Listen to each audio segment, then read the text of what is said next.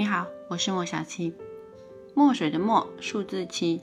你可以叫我小七，也可以叫我七宝。朋友的小孩来问我，他说阿姨，我说不不，要先叫姐姐。要问我问题的话，要叫姐姐。这个女孩子翻了白眼之后，在我的威胁之下，还是心不甘情不愿叫出了姐姐。然后她说，姐姐姐，你做了这么多个案，这么多人来跟你做咨商。我相信一定很多情感自伤吧？那你有没有想过，或者是你有没有统计过，什么样的男人千万不能嫁呢？看着他满眼期待的表情，我就给了他一个最直白的答案。我说，那就是不是男人的男人就不能嫁啊！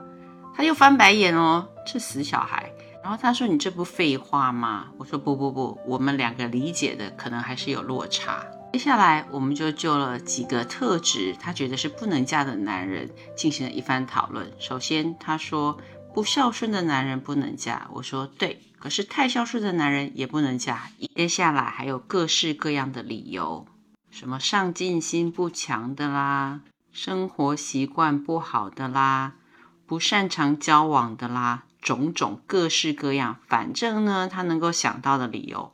我都能够快速的回答他相对应的答案，到了最后，他根本就放弃了。他说：“唉，姐姐，那你说吧，到底哪种男人不能嫁？”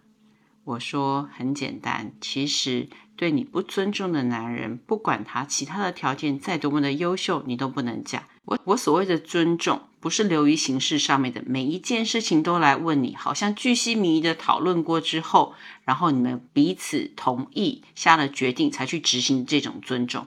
我讲的是，他必须要有一个认知，那就是他跟你同样都是踏出自己的原生家庭，而一起去组合一个新家庭的这种尊重。你不是嫁入他的家庭，他也不是入赘到你的家里。结婚的最大前提是你们是平等的，而你说其他有关彩礼呀、有关嫁妆这些事情，那些都是你们两个各自家庭对于你们要组建一个婚姻、组建一个新的家庭所给予的祝福。婚姻应该是把彼此当成绩优股，可以长期持有，并且共同创造出美好未来的一件事情。如果你看对方，或者对方看你是由金钱角度出发的话，那么。在未来衡量你们这段婚姻的，也真的就只能用金钱来处理。所以，什么样的男人不能嫁呢？无法用平等态度看待你所有无形的付出，不认同你在家庭里面有的是工作，没有的是工资。这样子的男人，在结婚之前，请你认清楚，就真的应验了网络上面的那句话：婚前的脑子里进了多少水，在婚后就会变成眼泪流出来。如果你喜欢我的节目，不要忘记关注。订阅、点赞，我们下期再见啦！